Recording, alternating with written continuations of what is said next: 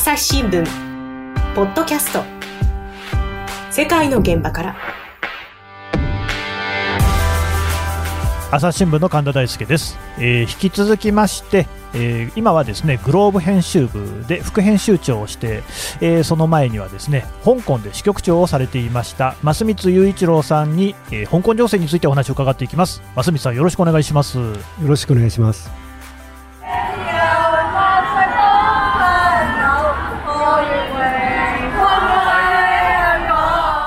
これはなんか、あの今ね、歌声が聞こえてきましたけれども、あどういう歌なんですかね？あこれはですね、はい、えーと、香港に栄光あれっていう歌でして、え去年、まあ、2019年から続いているデモの、まあ、うん、テーマソングみたいな歌ですね。うん。デモのテーマソング。はい。もともとはなかったんです歌が。あそうなんですか、はい、でまあ香港の音楽家たちがですね、えー、えー、まあ、ジェームズさんという人なんですけども、はいはい、この歌を作ってでそれがデモの現場で流れ出すようになってですねこう急速にあのデモのまあテーマソングみたいな感じで定着していった。やっぱりその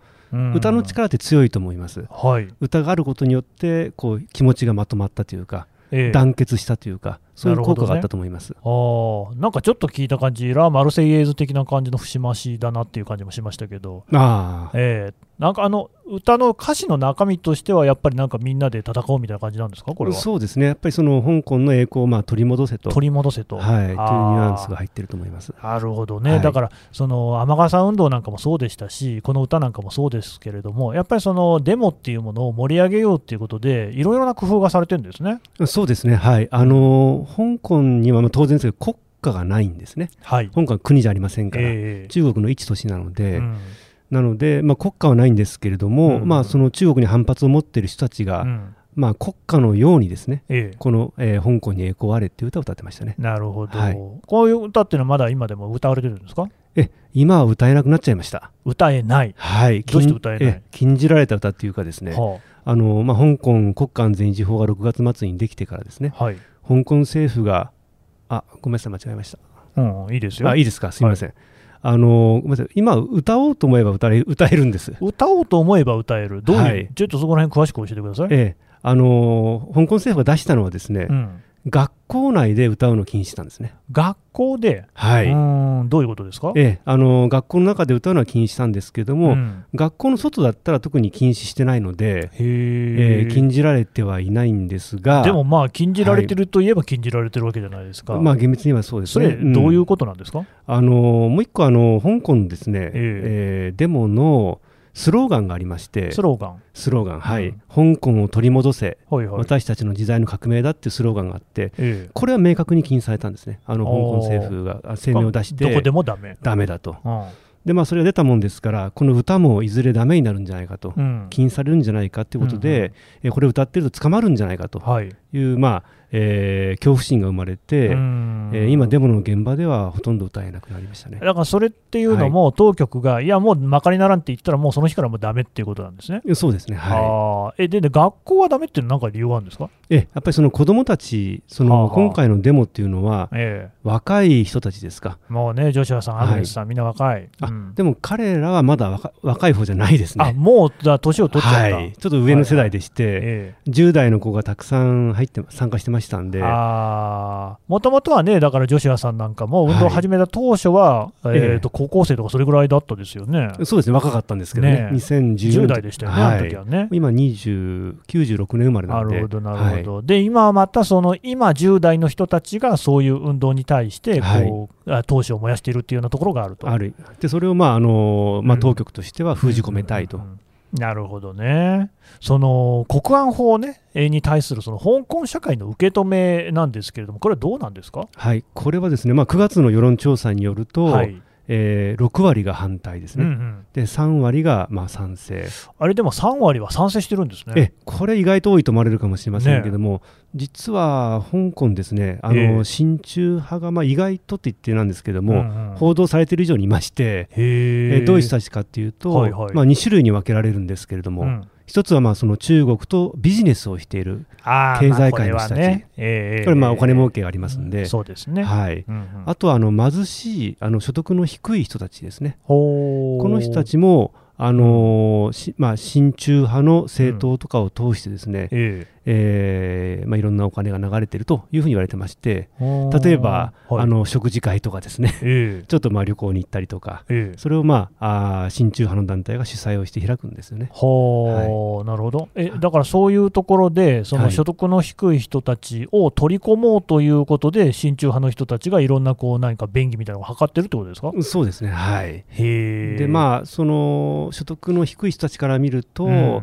まああのやっぱり今の暮らしの方が明日のまあ民主民主化にも大事、とにかく今生きることが大事なんで、どうしてもまあそちらの方にまあ行くという傾向はあるなと思います、ね、はあ、じゃあ、そういうその親中派としては、自分たちのこう仲間みたいなのを、ね、増やそうということで、いろいろこうやってるんですね。そうですね、はい、なるほど。で、そういうのに対してでも、まあ、やっぱりまだまだその6割の人っていうのは、いや、この国安法なんていうのには反対だっていう立場ではあるんですね、はい。まあ、その結果、出ているのが、その社会の分断ですね。あ親中派、あと民主派、その中国とどう向き合うのか、それをめぐって社会が分断している、例えばそれあの家庭内でも分断というのがあって、ある。はい。その若い人ほど民主派支持が多いので、やっぱ子どもたちは民主派を支持、お父さん、お母さんは中国、親中派を支持、だ家庭内にその対立が持ち込まれる、あのアグネスさんの家もそうなんです。えあそうなんですか、はい、家庭内の問題があって、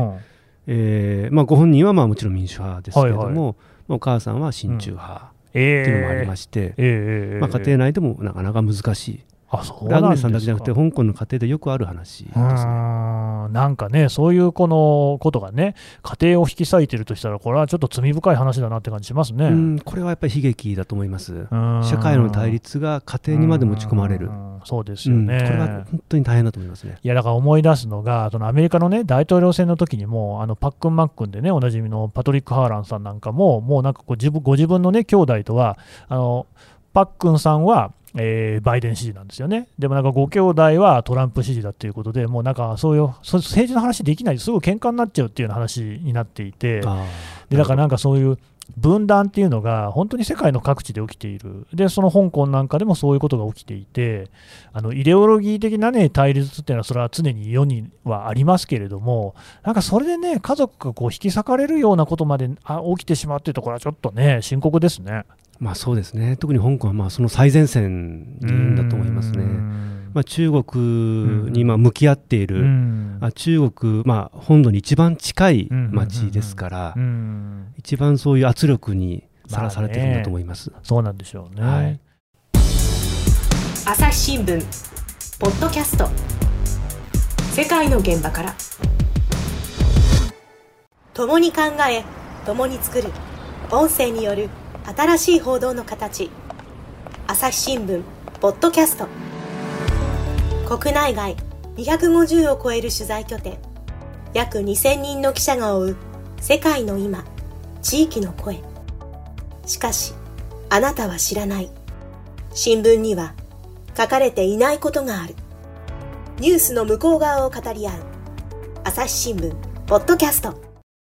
であとね、まあ、それこそね、この増光さんの記事とかでいろいろこう見ていると、こう、うんって思って、私なんか思っちゃうのは、香港というとですよ、まあ、今やそのアグネスさんのもすごく有名ですが、やっぱりね、我々世代、私45歳ですけども、にとってはもうジャッキー・チェンですよ。これはね、僕なんかも映画館によくね、ジャッキーの映画見に行きました。もう大人気でね、えー、誰もがこうなんか憧れると言いますか、親しみを持っているスターだったですけれども、そのジャッキーさんは、まあもう、親中派っていう感じですよね。そうですね、はい、あのー、まあ、うん香港のまあ芸能人はですね、うん、やっぱり大陸で今、商売をしています。うんうんまあ、香港自体は人口も750万人で、マーケットも小さい、まあそうですね、大陸は14億人の市場がありますんで、比較にならないですね、はい、うん。うん、やはり中国で稼ぐ以上は、うん、中国よりにならざるを得ない面はあるんだと思います。なるほど、なんか例えばそのジャッキー・チェンさんなんかに対して、香港市民ってのはどういうふうに思ってるんですかね？いやそうですね、あんまり好きだっていう人はいないですね、今や。えーまあ、親中派は好きで、あと、まああの香港の警察官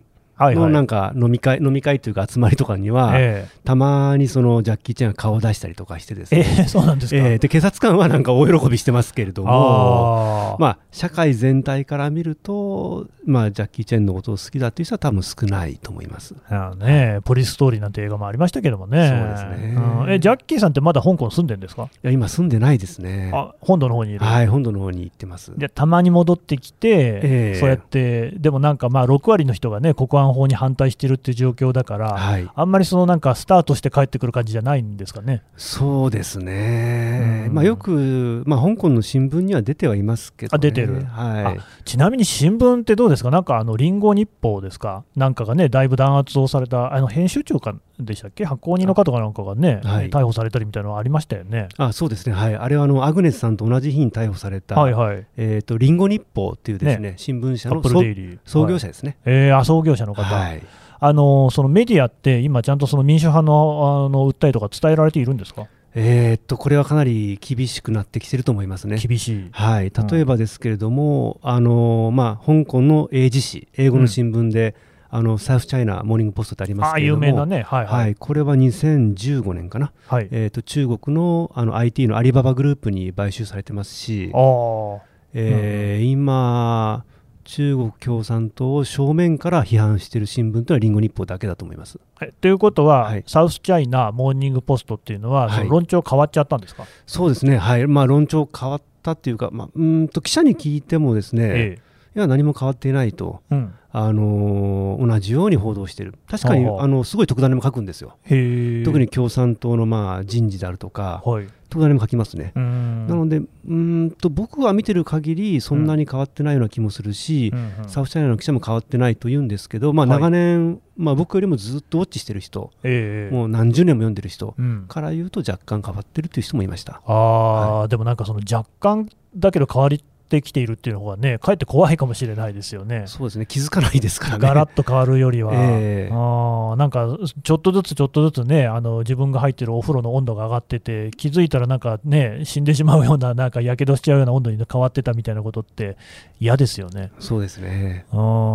でそういうメディアの状況があったりするわけですけれども、やっぱりこの我々の関心としてはですねその香港がこれからどうなってしまうのかっていうところなんですがもうあのどうですか？自由な香港なんていうのはなかなか望み薄なんですかね？そうですね。はい。あの、まあ、なかなか明るい兆しが見えないないっていうのが現実かなと思います。特にまあ今の、まあ、習近平え国家主席の体制が続くとですね、えー、えー、まあ、正直言って厳しいと思います。習近平さんはまあ今2期目で、はい、中国っていうのはこれまで基本的に国家主席は2期10年で退いていたんですけれども、いや、退かなくてもいいっていうような形のね、そのこう法体制であるとか、いろいろ整備を進めていて、どうやらなんかこの先もこうね、えー、国家主席の座につきそうだ続けそうだなっていうようなね、観測が広がってますよね。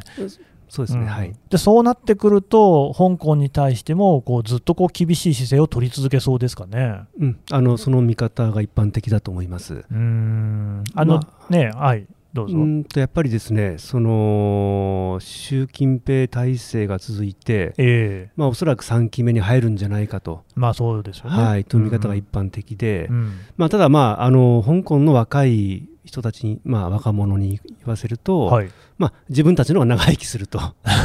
当たり前ですけどね。習近平さんよりはね 69歳でしたかね、えー、はい、でまあ、若い人たちは10代20代ですから。なるほど、まあ、今は、まあふまあ、今はもう我慢するしかないと、まあ、いずれ、まあ、将来のことは分からないわけでして、まあ、ここは耐えるしかないという人もいましたね。前向きですねうんまあ、そう言わざるを得ないんだと思いますね。これからどうするんですかって聞いても、ね、まあ、もう我慢するしかないですねとか。まあね、はい、こうやって先行きが見えないというか、むしろこう厳しさを増しているっていう状況ですから、はい、そういう中ではね、まあ、その自分を信じるしかないっていうところもあるんでしょうね。うん、だと思いますうんあのアメリカの大統領もですねトランプさんからバイデンさんに変わりますけれども、この辺ってなんか影響しそうですか？そうですね、まあ、あのトランプさんは、まあ、中国の民主派を、まあ、支持する、もうはっきりとね、そういう形でしたね。ただ、まあ、あれ、トランプさんは、まあ、むしろあんまり、まあ、香港問題に介入したくないというのがあったらしくて、まあ、その周りの人がというのがあったみたいですけれども、まあ、やはりそのバイデン政権になって、うん、まあ、アメリカが香港問題にどれだけ関与するのかというのは、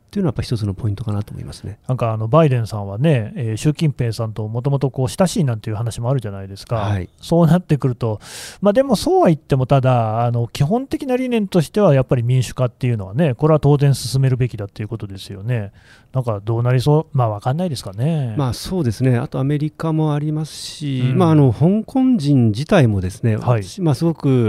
あのまあたくましい人たちだなと思っていて。なるほど。えー、たくましいし、したたかだと思いますね、ね。えー、今はちょっと厳しいんですけれども、えー、彼らの持っているたくましさ、したたかさが出てくれば、まあ、もしかしたら将来、また民主化の可能性もあるかもしれない。あね、雨傘だって一旦こう、ね、挫折したのに、またこうやって、ね、盛り上がったわけですもんね。そうですね、はい。まあ、うん、私、そう申し上げたのは、やはりその中国のあ香港の人っていうのはもともと中国から大陸から逃げてきた人なんですね。あなるほど。例えばその文化大革命があったりとか、はいはいはい、えー、があって政治的な混乱、えー、あと飢餓ですね、はい。まあ、飢飢あ、うん、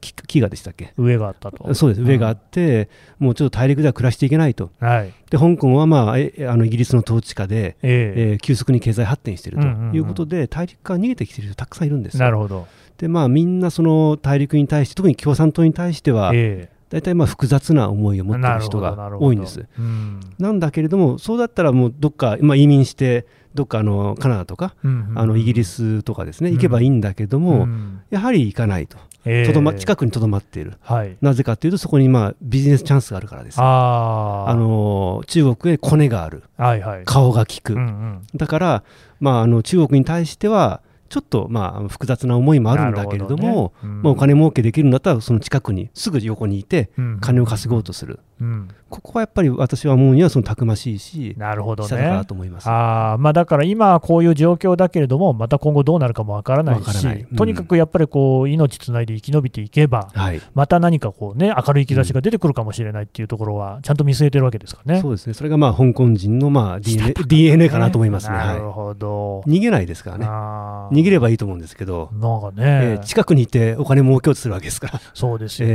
えー、そこは本当にしたたかというしか言いようがないと言いますか、うん、なんかね、まあ、頼りがいもあるかなって感じもしますが、うんまあ、顔聞きますから、聞きますからね、骨があってね。あとどうですか、その今、アメリカの話はちょっとしましたけれども、大きくその国際情勢っていう意味で言いますと、この香港の情勢って、どんな影響をしそうですか？そうですね、あの多分北京から見た景色は、うん。うん、おそらくもう香港問題は、まあ、ある程度目処がついた。目処がついた。ということだと思います。終わったと、まあ、国家安全法が通って、えー、まあ、統制を強化して、はい、今、民主派の、まあ、力を弱めることを今やってますけれども、まあ、ほぼ、まあ、型がついたと。あの彼らから見たときにはもう成功したっていうことですかね。北京から見た見れば、まあ、そこに成功モデルがあって、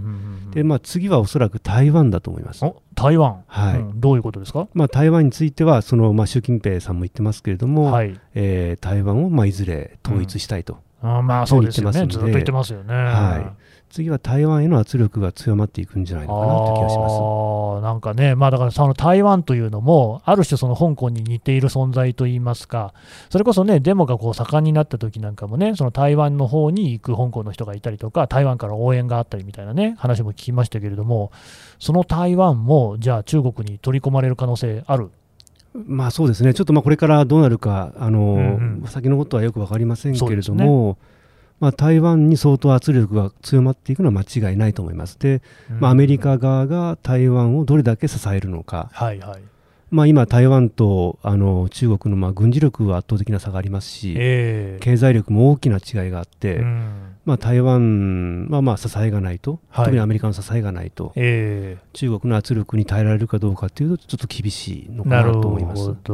今のところはその台湾のですね蔡英文総統っていうのは、はい、まあ、やっぱりその大陸に対してはやっぱりこうちょっと一線を、ね、引くっていう、そういう姿勢を明らかにしてますよね。そうですねはいただ、まあ、だからそういうのがいつまで続くのかっていうのは、結構アメリカ次第とかあるわけですか？そうですね、はい、アメリカ側の、まあ、出方次第特にバイデン政権になって、えー、えー、中国政策がどうなるのか、これが大きな要素だと思いますね。まだちょっと見通せない感じですか？そうですね、はい。まあ、なんか逆に言って、その、まあ、なんかね、アメリカも今までの姿勢を見る限りですね、もちろんその言葉上ではですね香港に対してもですねすごくこう民主化は大事だということでね、言いますけれども、なんか具体的にやったのかっていうと、そういう感じも見えないんですが、その辺どうでしょうね、うん、はい、それはなかなか厳しいあの鋭い指摘だと思います。例えばアメリカはその中国に対していくつか制裁を発表してますけれども、まあ、いずれも、まあ、中国から見ればそんなに痛くはない。あなるほど。一番強い制裁は香港の金融機能。えー、これを止めるってことですね、うんうんうん、香港国際金融センターなのでそうです、ね、例えばその香港ドルからえー、米ドルへの交換を禁止するとか、えー、これで一発で香港が、まあ、死ぬわけですね、香港の経済が死ぬわけなんです、うん、でこれをやるとアメリカ自身も痛む。そうですね。なぜなら香港にはあのアメリカの金融機関たくさん出てますので。そうでしょう、ね、そこまではやれていない。アメリカもだからやってることは、まあ、口では結構厳しくもちろん言いますけれども実際やってるかどうかというと、まあ、かなりこう抑制的な対応を取ってるんだと思います、ね、そのこういうその香港をめぐる情勢というのは日本に対してはどんな影響ありそうですか？そうですね。はい。まあ香港っていうのは、まあ、その政治を除けば、うん、あの自由があり、うん。えーまあ、自由というか、まあ、民主化さ、うんまあ、民主化されてませんけれども、えー、社会としては同じような社会ですよね。まあそうですよね。はい、言論の自由があって、えー、でまあ、その香港が中国っていう、まあ、権威主義体制の国に直面をして、はい、社会全体が今変わろうとしている。うんで次はまあ台湾だと思いますけども、はい、で台湾次おそらく日本だと思いますね。次は日本？日本がやっぱりこの中国とどう向き合っていくのかを考えなきゃいけない時代が来るんだと思います、なるほどね。だからやはり今香港で何が起きてるのか、えーうんうん、香港の民主化香港の自由というのはどうなっていくのかっていうのは、もしかしたら将来我々日本にとっても、あの大事なことなのかもしれません。わかりました。どうもありがとうございました、はい、ありがとうございました朝日新聞ポッドキャスト。世界の現場から。はいというわけで、えー、増光雄一郎さんのお話を伺ってきました。最後のところでねちょっとドキッとする指摘ありましたね。日本があ台湾の次香港の次の次だっていうような指摘。これねでもね言われてみたら決して飛躍じゃないですよね。だってもともとその日本っていうのはその中国の文化のですね影響か支配下にはずっとあってそれこそですねまあ中国の一定の人から見たらですよ。別に日本だってその中華圏の一つだっていうふうに思うかもしれない。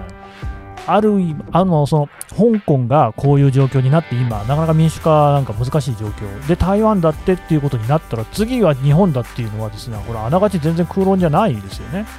実際、中国は日本に対してさまざまな形で圧力もかけてきているし、いろいろな摩擦がある。ただですね、まあ、そこはやっぱりこういうこの歴史的な背景、あるいは今起きていることなんかをつぶさに見ていく中で、こうしっかりとね、中国に対して言うべきことは言っていかなければいけないし、そういう中でもちゃんと付き合いっていうのを続けていかないと、それこそビジネスでは大きなパートナーですからね。まあ、あの隣の人と付き合うっていうのはねいろんなことがありますよ。あの我々の家庭で見たってそうじゃないですか。そういう中でじゃあどういうことができるのかっていうのはきちんと見極めていかなければいけない。でそのためにはやっぱり香港情勢っていうのがですねこう我々にとってもう欠かせないあのウォッチの対象であるなっていうことを改めて強く感じました。朝日新聞ポッドキャスト朝日新聞の神田大輔がお送りしました。それではまたお会いしましょう。この番組へのご意見ご感想をメールで募集しています。ポッドキャストアット朝日ドットコム。podcast アットマーク朝日ドットコムまでメールでお寄せください。ツイッターでも番組情報を随時紹介しています。アットマーク朝日ポッドキャスト。朝日新聞ポッドキャストで検索してみてください。